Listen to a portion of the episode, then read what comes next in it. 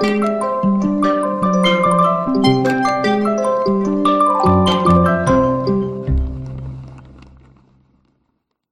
ljudi, dobrodošli u slušalicu, Penkalni znanstveni podcast. Naš cilj je u podcastu predstaviti naše mlade znanstvenice i znanstvenike i pomoći u njihovom međusobnom upoznavanju i povezivanju kako bi mogli više i uspješnije surađivati. S nama je danas Domagoj Čevid, kojeg dio vas zna sa prošlogodišnjeg Mutimira jer je držao predavanje. Domagoj je trenutno na doktoratu na Institutu za matematiku na ETH u Cirihu i o tom ćemo svemu dalje pričati detaljnije, ali za početak, Bog Domagoj i kako si? Zdravo, evo, super, puno hvala na pozivu, zadovoljstvo mi je prisustvovati u novom podcastu Penkale i evo, nadam se da ću se uspjeti predstaviti malo detaljnije ljudima koje ne znaju i da ću i reći ponešto zanimljivo ljudima koji, zna, koji me znaju. Ja sam uvjeren da će biti dosta zanimljivih ove stvari, ali evo, za početak, znam da si u home office isto kao i većina ljudi sad za vrijeme ove korona krize. Kako se snalaziš u tome? Jel ti ide dobro ili? Pa što se tiče posla, nemam nikakvih poteškoća jer i onako ne ovisim ni o kakvom labosu ili nečemu, samo imam ja i kompjuter, tako da mogu bez poteškoća raditi dalje svoj posao, ali jednostavno svaki dan je nekako isti i to mi kreće ići na žice, ali eto, vjerojatno je tako i svima. Da, tako je meni. Zaduše meni će sad vrlo uskoro ovaj, se smanjiti količina stvari koje mogu raditi e, u home office tako da bi trebao vrlo uskoro u labos lagano. Međutim, dobre vijesti, ETH kreće lagano sa restartom, tako da očekujemo kroz sljedećih par tjedana da ćemo se možda ne u punom kapacitetu, ali bar u nekom limitiranom kapacitetu uspjeti vratiti na posao. ono što obično pitam sve ljude na početku je otkud im interes za znanost, pa evo, tako ću pitati tebe, kako, kako si se uopće zainteresirao za tim čime se trenutno baviš? Pa evo, ako ćemo baš krenuti od samog početka, od uvijek sam bio zainteresiran za svašta, ali nekako kroz ško, u, u osnovnoj školi se pružila ta prilika da sudjelujem na razno raznim natjecanjima, što mi se veoma svidjelo i tako sam postepeno se krenuo baviti sa sve više predmeta i sve dublje ulaziti u razne stvari, tako da općenito me zanima svakakva znanost od kemije, matematike i tako dalje, ali ovoga sad sam se nekako malo specijalizirao i otišao od ostalih grana znanosti. Mislim za ove koje ne znaju, ti si jedan od e, najuspješnijih hrvatskih natjecatelja ikad. Dakle, nije samo da si se zainteresirao za ta natjecanja u osnovnoj školi, nas si kasnije bio i vrlo uspješan na tim natjecanjima, a o tom ćemo doći, ja mislim, kasnije. ja sam čuo jednu anegdotu ovaj, za tebe. nadam se da je ok pričati o tome. navodno si došao na svoj prvi informatički kamp, ne znam točno kad je to bilo, ali nisi znao koristiti shift za velika slova, nek si koristio caps lock. A, je li to istina? Pa je, istina je. Znači, to je bilo 2011. na kampu Silbi koji organizira Zagrebački računalni savez i budući da sam bio dobar na matematičkim natjecanjima su smatrali da, ću, da mogu ja pohvatiti tu informatiku, ali ja baš nisam bio naročito kompjuterski pismen, imao sam samo kompjuter par godina koji je jako mali i došao sam tamo na kamp i ne samo da nisam znao da se shiftom mogu velika slova pisati, nego sam koristio caps lock, nego kada se trebalo ulogirati na kompjutere prvi put, otprilike mi je trebalo 20 minuta dok nisam našao Q, je li bila slučajno generirana šifra za ući ulogirati se. Da, dok se drugi već iskodirali prvi program, ja sam se uspješno ulogirao u kompjuter. I da, a što se tiče tog, koristio sam caps lock jer lako ga uočiti ima, ima lampicu koja svijetli, a ovi shiftovi, ja sam vidio da su to neki gumbi koji kad stisneš ne rade ništa, pa nije mi ništa bilo jasno. Da. I onda dvije godine kasnije, uh, mislim da se osvojio srebro na da. Uh, međunarodnoj informatičkoj olimpijadi, tako da očito si jako brzo sve to pohvatao. No dobro, uspio sam ja pro, shvatati kako se programira, nije da sam puno znao o kompjuterima, zvao sam Linuxe, čudni Windowsi i tako, ali svejedno za programiranje to nije smetalo. Da. Uh, pa onda da malo pričamo i o tim ovaj, natjecanjima. Dakle, rekao si da su ti se ta natjecanja posebno svidjela. I bio si vrlo uspješan e, iz matematike i iz informatike, ali mislim da si sudjelovao manje više u svima i, tako. A, što ti se posebno svidjelo kod tih natjecanja? Pa u početku mi se svidjelo to što mi je dalo nekakvu zanimaciju, nekakav izazov. U osnovnoj školi mi je bilo jako često dosadno na satu, jer sam mogao jako brzo savladati gradivo, pa onda nisam imao šta zaraditi. A onda ovako sam uspio nekako naći nešto što mi pruža neki izazov i krenuo sam tako prvo sa matematičkim natjecanjima, pa su onda, uglavnom išao sam na sva moguća koja sam mogao, jer mi se svidjelo da može se lijepo ići svake godine na državno, četiri dana negdje na more uglavnom, to mi je jako bilo dobro, ali ne samo to, nego na taj način uspio sam se družiti i upoznati ljude koji su tako isto sličnih zanimacija kao i ja, koji su isto sudjelovali na tim nacijama, koje ne bi ovako uspio upoznati u, možemo tako reći, normalnom životu. Tako da sam krenuo ići na sva natjecanje i postepeno sam vidio naravno da ne mogu ići na baš sva natjecanja, pa sam neka, neka od, od neki sam odustao, recimo hrvatski sam među prvima odustao, iako sam, mislim, sedmom razredu kvalificira se na državno, ali onda je zemljopis i tako, pa sam nekako sveo na samo ograničeni broj od nekih 5-6 predmeta koje sam išao na natjecanje. Samo. samo. Da, mislim, tako da one završne razine gdje se ide na olimpijade, sam išao samo na matematiku i informatiku, na to sam se odlučio skoncentrirati jer nekako je puno bolje radi rezultata da se skoncentrira čovjek na, na manje stvari, iako iako kemiju sam bio ovoga, skoro se kvalificirao na olimpijadu, ali ovoga, nekako sad ovako kad gledam prije, nije mi toliko žao jer su neki ljudi, drugi ljudi mogli ići na tamo na olimpijade koji su se realno mogli tome više posvetiti jer sam ja već imao druge uh zanimacije, da. A kako to da se baš odlučio za informatiku i matematiku? Pa matematika, s matematikom sam negdje ovoga i krenuo, to mi je uvijek bilo najzanimljivije i to mi je išlo odlično i u tome sam uvijek bio najjači, a informatiku sam nekako postepeno savladavao i ne samo da mi je bila i zanimljiva, nego mi je nekako i dobro išlo i tako da sam odlučio se time nekako više baviti. Nekako, informatika i matematika su uvijek zahtijevale više nekakvog kreativnog mišljenja, smisliti neki algoritam ili riješiti nekako ingenuozan zadatak, dok e, drugi predmeti su možda više zahtijevali više teškog rada gdje ja uzmem knjigu i prolazim kroz to i učim te stvari. Znam da si pohađao i eto, rekao si sami te kampove iz informatike i da ste imali te matematičke kampove. koliko je to mentorstvo koje si dobivao imalo utjecaj na tebe? Pa imalo je jako puno utjecaja na mene, to je u biti najvažniji faktor bio u mom uspjehu, jer puno stariji studenata, nekima od njih je jako i falilo to mentorstvo svojedobno kad su bili u srednjoj školi, samo inicijativno su odlučili da će držati nekako te pripreme. Naravno, postojao je tu neki, postoje, recimo u srednjoj školi, u petoj gimnaziji, također postojala je grupa, to je već imalo dugu tradiciju, gdje su stariji učenici, to je starost već studenti, držali grupe mlađima i uh nekako mi to jako puno pomoglo jer naravno ne može se dobiti možemo da reći, adekvatna skrb ili nešto, ne može se ni očekivati od profesora u školi koji imaju također cijeli svu drugu djecu da se mogu normalno posvetiti. Tu i tamo sam mogao pitati recimo svoju razrednicu uh, iz matematike da mi pomogne sa nekim zadatkom ili nečim ako nisam ovoga znao to riješiti i, ne, i onda ono, kad kad sam dobio pomoć, ali naravno to nije dovoljna količina i tako da mi je to puno značilo da imam koga pitati ili da mi ko daje zanimljive zadatke i jednostavno da imam podršku od drugih. Jel možeš možda usporediti razinu olimpijskog natjecanja naspram natjecanja a, na nižim razinama poput e, državnog ili županijskog?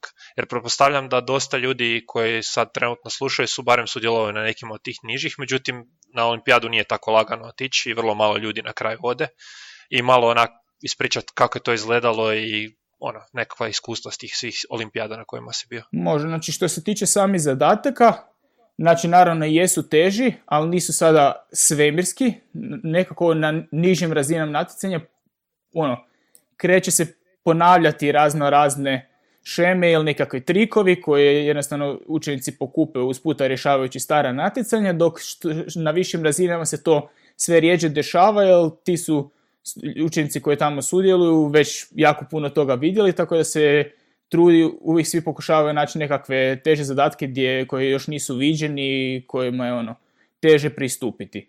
A, ovoga. I na samoj olimpijadi postoje razne težine zadataka, tako da ovi najlakši zadaci, znači svak, konkretno na matematičkoj postoje svaki dan tri zadatka, kao lakši, srednji i teški, i ovi tu lakši zadaci su ono, jako puno ljudi pristupačni, dok ovi teži su stvarno jako teški i ono, zna, im bilo je kao i slučajeva kada su dali neke neriješene probleme za treći, to jest šesti zadatak, ali ovoga, no to je rijetko, ali uglavnom su ti jako teški zadaci i Jel neko onda riješio taj nerješivi problem? Čak je šestoro ljudi. Smislilo, smislilo rješenje za taj konkretno, nemam pojma koje je to godine, točno negdje 80 Da, a što se tiče ovako kako to inače izgleda, naravno prije toga se ima razne kvalifikacijske natjecanja, pripreme i onda se na, ide na olimpijadu. Tu obično ide sad, kako ovisi o predmetu, četvero do šestero studenata iz svake zemlje to jest e, učenika i onda se dođe tamo i lijepo ima ono e, smjesti se u hotel, onda ima jedan dan kao ceremonija otvaranja, pa se onda piše prvi dan natjecanje, pa onda možda drugi dan, kad onda ima nekakve pauze, obično neki izleti dok se ti zadaci ispravljaju i onda se jednostavno gleda tu kao bodovanje i onda se zatvara i ide se doma. Znači, uh podjela nagrada i onda se ide doma. A naravno, to traje recimo neki tjedan dana sve skupa i za to vrijeme se može upoznati sa mnogo drugih ljudi iz drugih zemalja koji se ba, naravno bave isti stvarima jer su zbog toga i tamo. I jednostavno to je odlična prilika za tako upoznati ljude. I, I nekako mnogo ljudi koji sam tako upoznao na olimpijadama sam susretao dalje u životu jer su nekako se bavili sličnim stvarima na studiju i tako. Pretpostavljam da su ti ti ono ogromni uspjesi na tim olimpijadama pomogli prilikom upisa fakulteta. Dakle, ti si studirao matematiku na Cambridgeu, ali tako? Tako je. Evo, jel nam možeš nešto reći o iskustvu studiranja tamo? I ne znam koliko si upoznat sa ono, hrvatskim studijskim programom, ali možda možeš usporediti donekle, pošto pretpostavljam da su ti kolege ovaj, studirali dio njih barem u Hrvatskoj, pa onda si imao doticaje s tim na neki način. Da, znači što se tiče samog upisa, e, natjecanje su pomogla ne samo zbog znanja koje sam stekao pripremajući se za ta natjecanja, nego su nekako i međunarodno priznate. Tako kad sam se prijavljivao na sveučilište u Cambridgeu, oni su, svi su naravno znali za matematičke olimpijade i znali su da su medalje ovoga dobar uspjeh i nekako su to cijenili, dok recimo da su čuli samo da sam sudjelovao na državnima ili da sam, nemam pojma, najbolji u svojoj školi ili tako nešto, njima to ništa ne znači šta je njima tamo neka Hrvatska. I tako da je to bio ovoga jedan veliki plus, iako ne gleda se samo to, nego se gleda i jedan cijeli, imati jedan cijeli proces intervjua i tome se pridodaje najviše pažnje, tako da u biti i to što sam naučio je jako puno pomoglo za, za upasti tamo. A što se tiče samog studija, studij sada, e, tam moram napomenuti da je razlika između recimo sveučilišta u Cambridgeu i sveučilišta u Zagrebu, što tamo u Cambridgeu, znači u Engleskoj postoji hrpetina sveučilišta i oni tamo imaju određenu selekciju. I tamo stvarno dođu najbolji učenici iz, iz Engleske, to jest Ujedinjenog kraljevstva, i ne samo to, oni čine možda polovicu studenata, nego dođu još najbolji učenici iz cijelog svijeta. I čak se dešava da tamo, znači, usred unutar jedne generacije, ovi svi stranci, jer su ipak najbolji iz svijeta bolji od najboljih iz Velike Britanije, znači da su ti stranci uglavnom značajno bolji od lokalaca. I ovoga, tako da i profil ljudi koji dolazi tamo je drugčiji od recimo koji se pojavljuje na sveučilištu Zagrebu gdje je ipak cilj, znači općenito sve ljude obrazovati i pružiti im adekvatnu, znači da nekako napreduju, dok tamo je cilj uzeti najbolje i napraviti ih još boljima. No sada, i, upra, i sad razlika ima u pristupu, jer se nekako u Hrvatskoj se prilagođava, možemo reći, prosjeku, ako znači rješavaju se možda lakši zadaci ili pruža se, znači skrb čisto možda ispaštaju oni koji su uvijek bolji unutar generacije zbog toga jer im je dosadno ili nije izazovno i tako dalje, ali to je za općenitu populaciju dosta dobro jer ne, ne zapuštaju se ovi ljudi kojima imaju, koji imaju više poteškoća. Dok je tamo na Cambridgeu je u biti obrnuto, oni imaju jedan jako visoki standard i jako težak program i na tebi je hoćeš li ti to pratiti, da li ti to možeš pratiti i sada dešava se da oni koji mogu pratiti, koji su ovoga, koji uspijevaju to savladavati i pruže, da, jako puno truda ulože u to, oni stvarno jako puno i profitiraju iz toga. Ali rekao bih da prosječni student tamo bi profitirao puno više da, se, da je rekako se bavio lakšim stvarima ili tako neko, da se pružilo više brige i njima. Jer mi se čini, tamo, tam si prepušten sam sebi, i ako ne možeš nešto riješiti, a evo malo ćemo mi ti pomoći, ali ovoga nije to to što bi trebalo biti. Tako da, tako da naravno, ako se onda uzme 10% najboljih u generaciji koji su u startu bili puno bolji nego ovoga, recimo u Zagrebu, onda su oni naravno više klasa iznad toga. Ali jednostavno sam drugčiji pristup. I onda si kroz taj studij zapravo došao do svog doktorata koji trenutno radiš na ETH. Međutim, u međuvremenu, koliko ja znam, si radio internshipove u Google i Jane Streetu i to su ipak velike nekakve firme i ovaj, ajmo reći da je plaća sigurno bolja u tim firmama nego u akademiji. Kako to da si se ipak odlučio za akademski put, a ne recimo za otići raditi u Google ili Jane Street ili tako neku firmu? Znači, zanimalo me kako je to raditi u industriji, tako da sam išao prvo u, znači, head, mislim, možemo ih nazvati hedge fund, Jane Street, koji je u Londonu i New Yorku. I tamo sam vidio, znači, tu granu rada gdje ovoga, gdje se u biti koristi znanje samo za zgrtanje novaca i to je ovako dosta zanimljivo i izazovno bilo i naučio sam puno tamo što se tiče tržišta i to, ali sam zaključio da ovoga, da nekako to nije za mene, to jest možda bi bilo za mene, ali uvijek se tome mogu vratiti, jer imam osjećaj da ako ja napravim doktorat, ako ja ovoga, ostanem još i naučim puno više, da sam još ću biti tada i vrijedni nakon toga za tako nekakve firme, nego da sam u startu otišao tamo. Jer rekao bi da sada trenutno jako puno ljudi ima ovoga jako visoko obrazovanje, tako da ako se želi činiti razlika, onda se treba ići puno dalje. Prije je bilo ono koje bi imao fakultet je bio ono wow, a sada jednostavno svi imaju fakultet. Tako da sam zaključio da nisu mi ni ta vrata zatvorena, ja u svakom trenutku mogu otići u tako nešto, ali mi je ovoga puno zanimljivije se činilo i izazovnije otići tako nekakvu akademsku karijeru.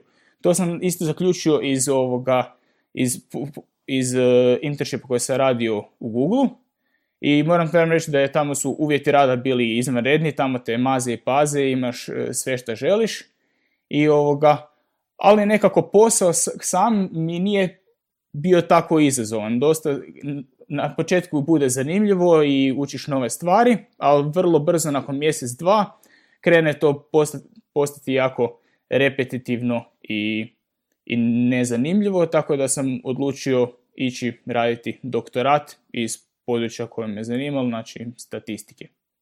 mm To mi se čini kao da ti je malo ovaj, akademska sloboda bila draža od industrijske rutine. Pa je, znači i moram reći da mi se jako sviđa na doktoratu, što imam apsolutnu slobodu, mogu raditi što hoću, svaki dan je kao vikend. Naravno, loša strana je da je vikend kao svaki drugi dan, pa se isto i radi vikendima i tako, ali opet to je sve na meni i puno je radim zato što jednostavno to ja tako želim, nije da me iko tjera, što bi recimo bilo da radim u nekakvom investicijskom bankarstvu ili nešto slično, konzultingu, gdje su da. notorno duga radna vremena. Mislim da to je iskustvo koje većina ljudi na doktoratu ima, to je ono, um, i blagoslov i prokletstvo nekako istovremeno. Niko te ne tjera, a opet onda tjeraš sam sebe i nekako je ta intrinzična motivacija nekad ti stavlja više pritiska na tebe nego što bi ikakva ekstrinzična ikad mogla. Uh, ajmo malo pričati o tvom doktoratu, što trenutno radiš, koje su teme, što te zanima i tako. Pa evo, znači, trenutno sam na doktoratu na ETH u matematički ocijek, statistika. Iako, znači, bavim se statističkom metodologijom, možemo tako pisati, nemam, znači, nekakvu mhm. konkretnu temu, u biti, slobodan sam baviti se čime god želim. I sada, ja se bavim, jednostavno, uzmem neki problem koji smatram da bi ljudima koji, se, koji primjenjuju tu statistiku bio zanimljiv, nekakav model ili nešto, i pokušam za to naći nekakvo dobro rješenje koje ovoga koje možda još niko nije smislio takvo rješenje, možda poboljšam neko drugo ili mi smislim nešto potpuno novo i naravno da to moram upakirati, da je to jako zanimljivo i da bi to bio interes u svima koji bi to htjeli primjenjivati i, i tako objavljujem radove. Jasno mi je ovaj dio da onda uzmeš taj neki problem statistički i pokušavaš ga riješiti na neki način, ali kako onda izgleda zapravo tvoj rad? Kako izgleda tvoj radni dan? Dobro, znači je, sada, promjen, statistika se promijenila unazad 20-30 godina zbog računala i sve, tako da sa, ono što se i uglavnom sad i, pre, i podučava u, na fakultetima, ova tradicionalna statistika, nema toliko veze sa ovom modernom statistikom, uglavnom je sve bazirano na računalima i jednostavno modeli koji se mogu prilagođavati, proučavati su drugačiji od one koji su bile prije 30 godina i tako da ja uglavnom se bavim stvarima vezanim za računal, znači tamo skidam ogromnu količinu podataka, tamo prilagođavam, znači pokušavam smisliti nekakav, nekakav, neku metodu s kojom bi mogli riješiti, na primjer, evo, recimo, imamo podatke sa više nekakvih e, mjerenja, znači sa više nekih mjesta gdje mjerimo. I sad, na primjer, može se desiti da nekakve varijable koje mi nismo mjerili, koje nemamo točno u podacima, utječu na te naše podatke. Znači da su oni nekako heterogeni, naprimjer možda temperatura ili vlažnost zraka u različitim laboratorijima utječe na ta mjerenja. I sada nekako, to je veliki problem jer ako bi neko koristio tradicionalne metode statistike, on može zaključiti a ovo je bitno za ovo, ali u biti to nije to, nego su to sve zbog tih nekakvih faktora koje nismo uračunali. Ili čak je problem da i znamo te faktore, imamo, evo, mjerimo i sve te uvjete u laboratoriju, opet ako mi imamo 200 takvih faktora koje mjerimo, ne znamo koji su bitni, koji nisu, opet ne znamo kako mi prilagoditi našu analizu za to.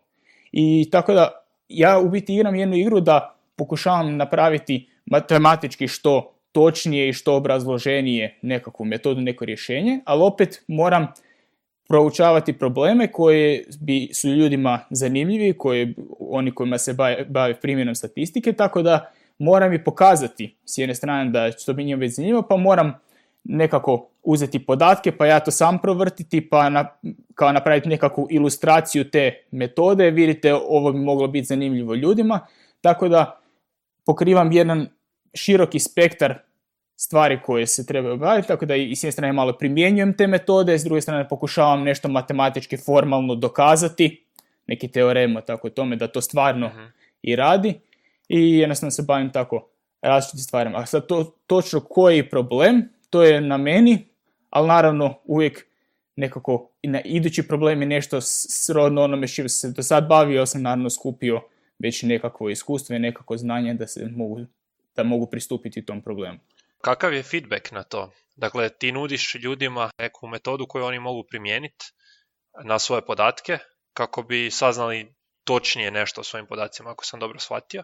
Da li to onda neko zbilja preuzme i koristi i kakav feedback dobivaš od tih ljudi ako koriste? Pa, obično te nekakve metodologije, to se ne, ne, ne prijeđe odmah u nekakve primjene. Treba određen broj godina prvo da da se to nekako etablira kao metoda, jer ako ćemo baš uzeti neko ko primjenjuje neke metode, ima, koji konkretno njega sam zanima rezultat, što može zaključiti svojih podataka, on ne čita baš ili ona ne čita baš e, znanstvene radove iz statistike učenja, nego evo sad ja tu imam neki problem i sad razmišljam šta bi mogao napraviti. Mene su naučili na faksu da ja trebam ovako raditi, pa sad radim, pa mi se nešto ne sviđa, pa ajmo tražiti malo po literaturi.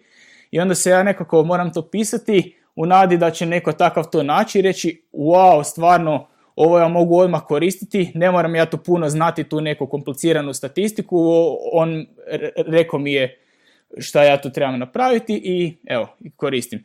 Ali mogu reći da evo, neki začeci primjena toga što sam radio već postoje i postoje nekakve veći suradnje sa nekim malo primjenjenim timovima, tako da još sve u povojima, ali iskreno se nadam da će to ljudima koristiti i, ovoga, i da će možda napraviti nekakav napredak u odnosu da koriste mhm. nekakve, možemo reći, stare metode ili standardne metode koje nisu toliko napredne. A, rekli smo malo da ćemo pričati o statistici i machine learningu. Da. Ti si nešto ispričati o tome. Pa evo, ajde molim te ispričam. Pa, meni je općenito zanimljivo kako se radi ta podjela između statistike i strojnog učenja, jer strojno učenje ima sada tu nekakvu popularnost, sama riječ kad se kaže svi odmah padaju na koljena, svi, to, to ono što svi treba, a statistika je obično ono, ono s čim te gnjave na faksu i što ne kužiš baš skroz, ali evo, položiš, imaš kalkulator, ubaciš u formulu i dobro je. Tako, ali u biti to se sada unazad zadnjih par desetljeća se je konvergiralo u nekakvu istu stvar. Naravno, strojno učenje je jedan jako širok pojam i postoje ljudi unutar, unutar tog područja koji se bave nekim stvarima nevezano statistikom, recimo programiranje nekakvih robota i tako slično, ali ovoga, općenito problemi kojima se bave su jako slični, tako da ono, kad se čita neki rad iz jednog područja, može se doslovno prevoditi riječ po riječ, aha, ova je riječ znači ovo u ovom, u ovoj zajednici, ova riječ znači u ovoj zajednici, tako da je jako slično. Rekao bi, glavna razlika je u tome što nekakvoj kulturi, recimo statističari više šalju neke znanstvene časopise, što je još ostavština prijašnjih vremena, dok recimo ljudi u strojnom učenju, oni ovoga šalju nekakve konferencijske časopise koji su puno kraći, puno brže se to objavljuje i ganje uvijek nekakve rokove i nekako recimo proučavaju možda teže probleme. Znači ako bi statističari možda pokušavaju više stvari dokazati matematički formalno i zbog toga poručavaju lakše probleme, inače ne mogu ništa dokazati, dok recimo u strojnom učenju ljudi pokušavaju samo su, naći nekakvu metodu koja radi, sad da ne mogu možda to objasniti baš zašto radi ili dokazati, imaju možda samo nekakvu intuiciju mogu dati, ali u biti to je glavna razlika. Naravno, postoji jako puno ljudi koji radi stvari koje su jako, ono, preklapaju se i nekako ne, nema više toliko razlike. Tako da postoje puno statističara koji objavljuju znači, radove na takvim konferencijama za strojno učenje i, i pridonose i tom području. Tako da, naravno, postoji još mnogo statističara koji dokazuju razne stvari sa konkretnim matematičkim metodama, i analizom i tako dalje, ali puno ljudi sada se bave više manje istim stvarima. Jer čim se mhm. pokušava u strom učenju prilagoditi nekakav model matematički sa nekakvim greškama, vjerojatnostima i slično, to je odmah automatski statistike. Tako da ta dva pojma nekako ljudima koji nisu upućeni, toliko se čine jako različiti, ali u biti i, to je sve više manje ista stvar. Cool recimo meni su se činili potpuno različiti prije nego što si ti ovo rekao. Ali da, sad mi je jasno ova analogija da kako radiš bilo kakvu prilagodbu na nekakve podatke, radio ti to machine learningom ili statistikom, mislim, radi, ako to radiš machine learningom, to nužno mora uključivati statistiku, ajmo reći. Pa da, i ovisi isto o problemu koji se gleda. Ako gledamo recimo slike pasa i mačaka i pokušavamo odrediti ili pas ili mačka, Naravno da model te slike nešto mora biti puno kompleksniji od recimo da pokušavamo predvidjeti težinu iz visine. Ali to je svojstvo problema, a ne područja koje proučava taj problem. Pošto smo sad spominjali machine learning, možda dobro za ove koji ne znaju, to jest strojno učenje, da damo i nekakav uvod u to. U to. Jel možeš malo objasniti neke osnove toga? Pa evo, može, znači, općenito je problem nekakve i statistici i u strojnom učenju nekakve generalizacije. Znači mi imamo određene podatke i nekakve informacije koje smo skupili prije i sad mi želimo nešto reći o nekim drugim stvarima, o nekim drugim ljudima, nekim drugim mjerenjima i tako dalje. I sada, naravno, tu moramo mi napraviti nekakve pretpostavke, recimo ako smo mi mjerili uh, Hrvate i sada želimo nešto reći o Kinezima, moramo nekakve pretpostavke napraviti, nekako modelirati. I tako da se ono, ti podaci, ta distribucija mora opisati nekakvim parametrima. I sada mi možemo ono, razne, razne opise dati koje mogu biti detaljniji ili manje detaljnije. Sad tu postoji jedan problem. Problem je što ako mi, recimo, recimo da je naš problem predvidjeti težinu iz visine. I ako mi sad to opišemo sa premalo nekakvih parametara, premalo stupnjiva slobode, onda možemo zaključiti da ćemo mi reći, na primjer, ovoga, sve žene su visoke 1,70 i imaju 70 kila, a svi muškarci su visoki 1,80 i imaju 90 kila, na primjer. To je problem da smo nekako premalo parametara stavili, premalo kandidata i onda smo pod prilagodili model, znači to se nekako zove underfitting. Ali s druge strane, ako mi stavimo nekako puno kandidata od tog mehanizma kako se generiraju naši podaci i ovoga i sada prilagod, i sad gledamo koji od tih naših kandidata kojih sad imamo jako puno najbolje opisuje podatke, onda možemo dobiti nešto kao svako ko se zove Šime je visok preko 2 metra, svako ko se zove Ana je visok 1,50 i tako, i tako nešto. Što naravno kada ćemo pokušavati nešto reći o nekakvim novim podacima, to će naravno biti katastrofa. I to se zove e, preprilagodom modela, znači preprilagodili smo našim trening podacima i ovoga, znači na engleskom to overfitting i tako da postoji nekakav taj trik kakav ćemo mi model prilagoditi, koliko detaljan on može biti. Znači mora se postići jedna ravnoteža i to naravno, ta ravnoteža ovisi i o tome koliko podataka imamo, kakvi imaju. Tako da ovoga, to je sad jedna umjetnost kako ćemo mi to modelirati, a sada jedan dobar kandidat koji se profilirao za njih par desetljeća su te neuralne mreže, koje nekako postižu dobru ravnotežu između kompleksnosti tog modela i primjenjivosti modela. Znači, nekako, sad ako je problem, naravno, kompleksan, kao što smo rekli, da hoćemo klasificirati slike pasa i mačaka, moramo imati dovoljno kompleksan model koji će uspjeti opisati nešto kompleksno kao sliku psa ili sliku mačke, da li to ima rep, da li to ima uši. Znači, dovoljno je kompleksan da to može napraviti, a opet nije prekompleksan, znači, ovoga, da bi dobili jednostavno nekakve loše modele iz tih podataka. I tako da ovoga, naravno koje će modele prilagoditi, to visi o primjeni, tako da ako neko pokušava recimo predvidjeti težinu iz visine ili tako nešto, neće koristiti neuralne mreže, ali i postoje mnogi drugi modeli, recimo pokušavat ćemo nekakve linarnu ovisnost, kvadratnu ovisnost i tako dalje, i, ali i postoji tako jako puno nekakve metode, modela koje se može prilagoditi, koje nisu samo neuralne mreže i to naravno ovisi o našem problemu i našim podacima. I naravno koliko mi imamo podataka. Ako imamo 500 podataka, onda jednostavno nećemo prilagođavati jako kompleksne modele, da kako recimo imamo 500 tisuća, onda možda i možemo, jer ćemo shvatiti da nije svaki šime visok i svaka ana niska. A, to je sad bilo sa te modelne strane a, strojnog učenja. A sa tehničke strane, možda samo kratko kako to funkcionira kao algoritam. Kao algoritam. Pa, ok, znači, neuralne mreže općenito pokušavaju opisati nekakvu funkciju iz više varijabli i to opisuju na način da, znači, inspirirano našim, našim neuralnim sustavom gdje neuroni komuniciraju sa drugim neuronima i jednostavno imamo nekakve čvorove koji, znači, složeno u nekakve E, slojeve i svaki čvor ima nekakve veze sa čvorovima u jednom sloju niže i na, znači, na najnižem sloju su nekakvi ulazi, na najvišem sloju su nekakvi izlazi i sad imamo razne tu parametre. Svaki taj čvor, svaki ta veza ima nekakve brojeve koji to opisuju kako se to kako se informacije iz nižeg sloja šalju u viši sloj.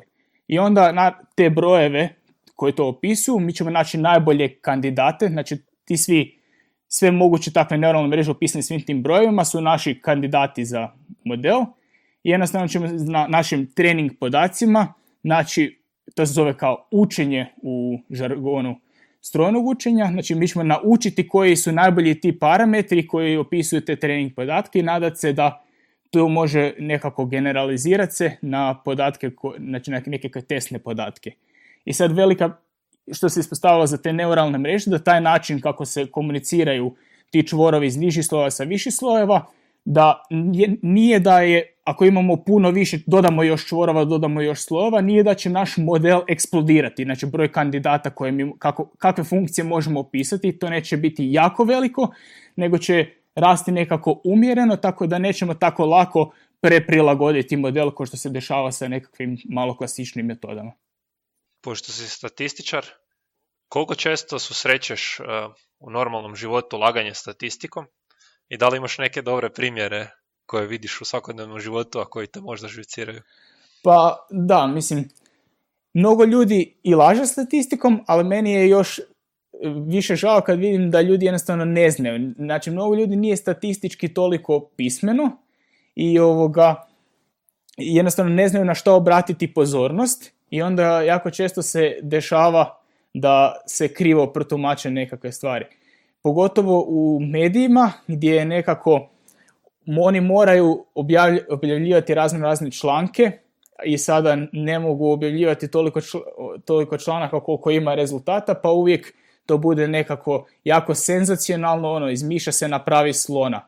I ovoga, tako da, evo, kao neki primjer, evo, baš prije neke dana, kad su te korona stvari trenutno aktualne, sam pročitao senzacionalni članak, zagađenje zraka je pridonosi širenju korone. Ja sam rekao, dobro, malo pogledaš to i oni pokažu kartu gdje, su, gdje je ovoga broj slučajeva korone i, i zagađenje zraka i vidimo da je to slično. A slučajno je to veliko zagađenje u velikim gradovima gdje je puno ljudi, gdje se brzo širi korona. Tako da tako, takve stvari odmah su besmislica. Dok ljudi koji ono, također nisu jako puno statistike, koje ne znaju puno statistika, pročitaju takve članke, odmah slijepo vjeruju i, ovoga, i onda se to uzima kao nekakva činjenica, niko ne provjerava takve stvari ili recimo sve oni u tim 24 sata i slično ima oni mnogo tih članaka ljepota i zdravlje i prehrana i slično i onda uvijek ima, nemam pojma, bademi su dobri za duže tepavice, tako nekakve, uvijek nešto je dobro ili loše za nešto drugo i obično je, znači niko se ne zapita kako dobiju ljudi tako nekakve rezultate, od kuda je to i onda ako bi se to kopalo dublje, to uvijek naravno citira se neki drugi članak koji citira neki drugi članak koji ide na nekakvo istraživanje koje su rekli da bi ovo možda moglo imati veze s ovime, ali onda se naravno to uvijek nekako napravi puno senzacionalniji. To mi se uvijek čini kao, um, ono, ako uzmeš dovoljno puno različitih podataka, uvijek ćeš moći izvući nekakve korelacije. Ako i ne možeš, uh, ono, kroz cijele podatke uvijek možeš barem lokalno ono, korelacije uloviti u nekakvim podacima, a korelacije ne znači kauzalnost nužno, jel? Da, to je ovaj primjer sa zrakom i koronom, ali ima puno delikatnije, znači recimo čitao sam nekakav članak gdje kažu, šta su točno rekli, uh, da su upale povezane sa autizmom. Sad gledam, ok, dobro, i kako su to zaključili, na, i oni su naravno, taj novinski članak je citirao nekako istraživanje nekakvog ljevog sveučilišta u, mislim da je bio Massachusetts, i oni su napravili autopsiju osam e, trupala sa autizmom i osam bez, znači jako mali broj, i onda su im proučavali gene kojih ima 20.000, znači toliko različitih kombinacija i vidjeli su da je ovaj jedan koji je slučajno i povezan sa nekakvim upalnim procesima se puno češći u ovih osam koji imaju autizam, a nije, nisu ovih osam koje nemaju i zaključili su tako senzacionalnu nekako vijest napravili. Znači, ovo, to je više ovo što si rekao da ako imaš puno toga, puno stvari gledaš, onda kad ta će nešto se činiti značajno što u biti nije. Ali ima i puno tih drugih stvari. Recimo, isto kako se predstavljaju nekakvih brojevi u novinama često piše, nemam pojma, porast smrtnosti na našim cestama 23%. I onda kada se pogleda tako nešto je od 10 nesreća je bilo 14, umjesto 10 prošle godine je bilo uh, 12 nesreća i onda je jednostavno ti veliki brojevi, veliki porasti su zbog toga što su u pozadini neki mali brojevi. Ako ovoga je bila jedna masovna pucnjava prošli put, a sad dvije ove godine, onda to ono, sto, je 100% porast, ali pitanje je li taj 100% tu stvarno zato što se nešto dešava, ili je to samo zbog slučajnosti. Ali također postoji i no, jedan još primjer gdje ljudi mogu na različito interpretirajući brojeve, različito citirajući, mogu postići različiti efekt. I sada ako onda oni kažu da nešto ovoga povećava rizik od smrti, smrtnosti za 300%, to odmah zvuči senzacionalno, ali sad ako je to šansa sa 1 naprema milijardu na, skočilo na 4 naprema milijardu, reći će ljudi, a dobro, koga briga. Jer ono, dnevno se susrećemo sa puno bitnim faktorima kad prelazimo cestu ili tako nešto.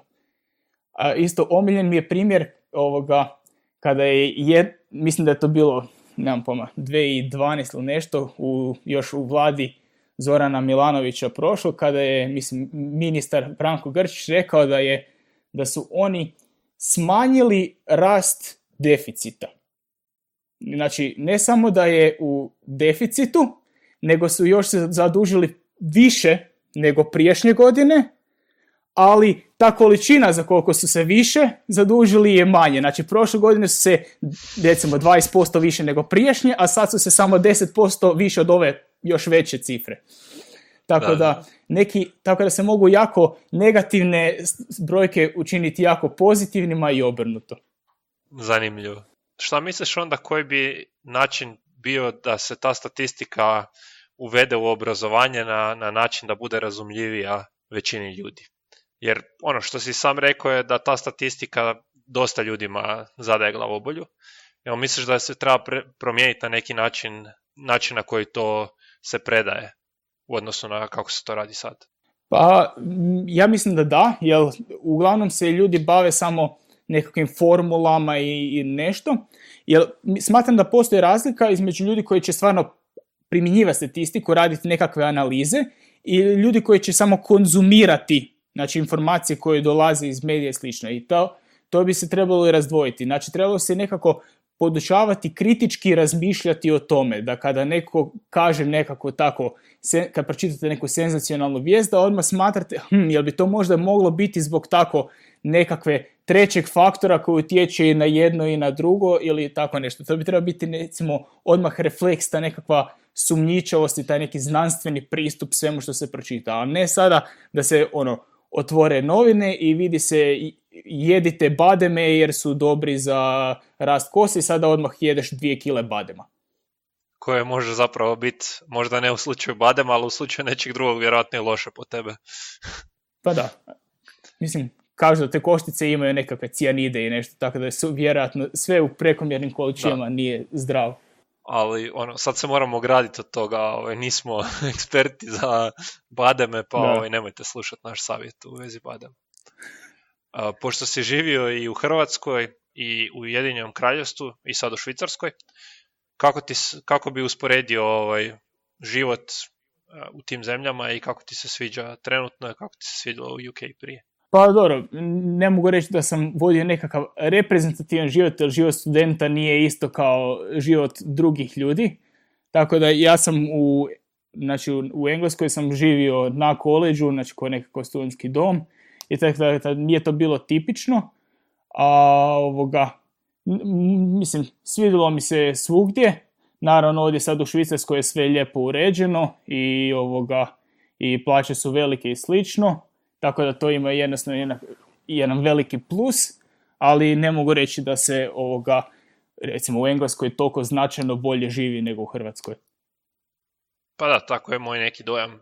Iako zarađuješ možda više, pogotovo u apsolutnoj skali, a onda i u relativnoj, a, nije da je toliko ovaj, velika razlika što se tiče kvaliteta života. Pa dobro, puno ljudi recimo u Hrvatskoj ono, koji žive čuju nekakve razne priče i kažu se vani sigurno nije tako, recimo za nešto vezano uz zdravstvo i to. Ali to je više nekakav e, problem u tome što imaš pristup informacijama, čuješ razno razne priče u Hrvatskoj, ali ne znaš takve iste priče šta se dešava po vani. Ili recimo budu nekakve afere, neko krade novce u Hrvatskoj, da, da, da, vani se to nikad tako ne dešava. Ali ko čita tamo vijesti iz Francuske, da. li neki ministri tamo kradu, ne kradu ili nešto tako. Tako da, u biti, to je samo ovoga, varka. Meni se osobno desilo da ovoga sam tam potrgao koljeno, da sam na treningu nogometnome u Engleskoj i rekli su mi ako te boli za mjesec dana, dođi opet pa ćemo vidjeti i dalje. Nikakvo slikanje, ništa. Tako da ima i takvih primjera vani. Je li to na kraju prošlo dobro? Ili... Pa, operirao sam to u Švicarskoj. da, trebalo je Švicarska to the rescue. Tako da, engleski zdravstveni sustav je jako loš. Ovoga. I što se može sad pogotovo čitati kao u novinama da su pod velikim pritiskom zbog korone. Čuo sam da dosta čitaš, ili da si barem dosta prije čitao. Jel imaš možda neke knjige za preporučiti? Trenutno čitam od uh, Thinking Fast and Slow, auto zove Kahneman, i zanimljiva je knjiga, ovako nekako sa područja psihologije, nekako dosta spoznat sebe sama. Zanimljiva knjiga koju sam recimo nedavno čitao je od Hararija, Homo sapiens, koji nekako malo ovoga opisuje povijest nekog čovječanstva iz nekakve možda drugčije perspektive nego što smo navikli. A ovako od nekakve beletristike, knjiga ovoga koja mi je jako ovoga se urezalo pamćenje, znači od Simela Može i bez kavijera, jedan kriminalistički roman za koji skoro nitko nije čuo, a meni je genijalno. Ne znam koliko si filozofski nastrojen, ali svejedno ću te pitat, da možeš dobiti potpun i točan odgovor na neko veliko životno pitanje. Koje bi pitanje postojao? Što čini? Ej, sad jedno osobno pitanje za mene. A, jel misliš da je ovaj podcast dobro mjesto za tražiti investitore za whisky distileriju? pa budući da su sve ovoga potencijalni znanstvenici u znanosti nema love, teško ćeš naći investitore. Možeš jedino naći kupce potencijalne. super. Evo. Hvala ti na razgovoru. Bilo je super zanimljivo za naše slušatelje. E, molimo vas da nam ostavite neki feedback u komentarima, e, da možemo postati još bolji kao podcast. Pazite se, ostanite doma još malo, jer lagano čini mi se da idemo prema kraju izolacije i slušajte naše podcaste. Hvala puno što ste me ugostili i nadam se da, kao što kažeš, da će uistinu i biti slušateljima zanimljivo. I da će kritički misliti o statistici i novinama. Odlično. Super poruka za kraj. Eto, hvala. Bok.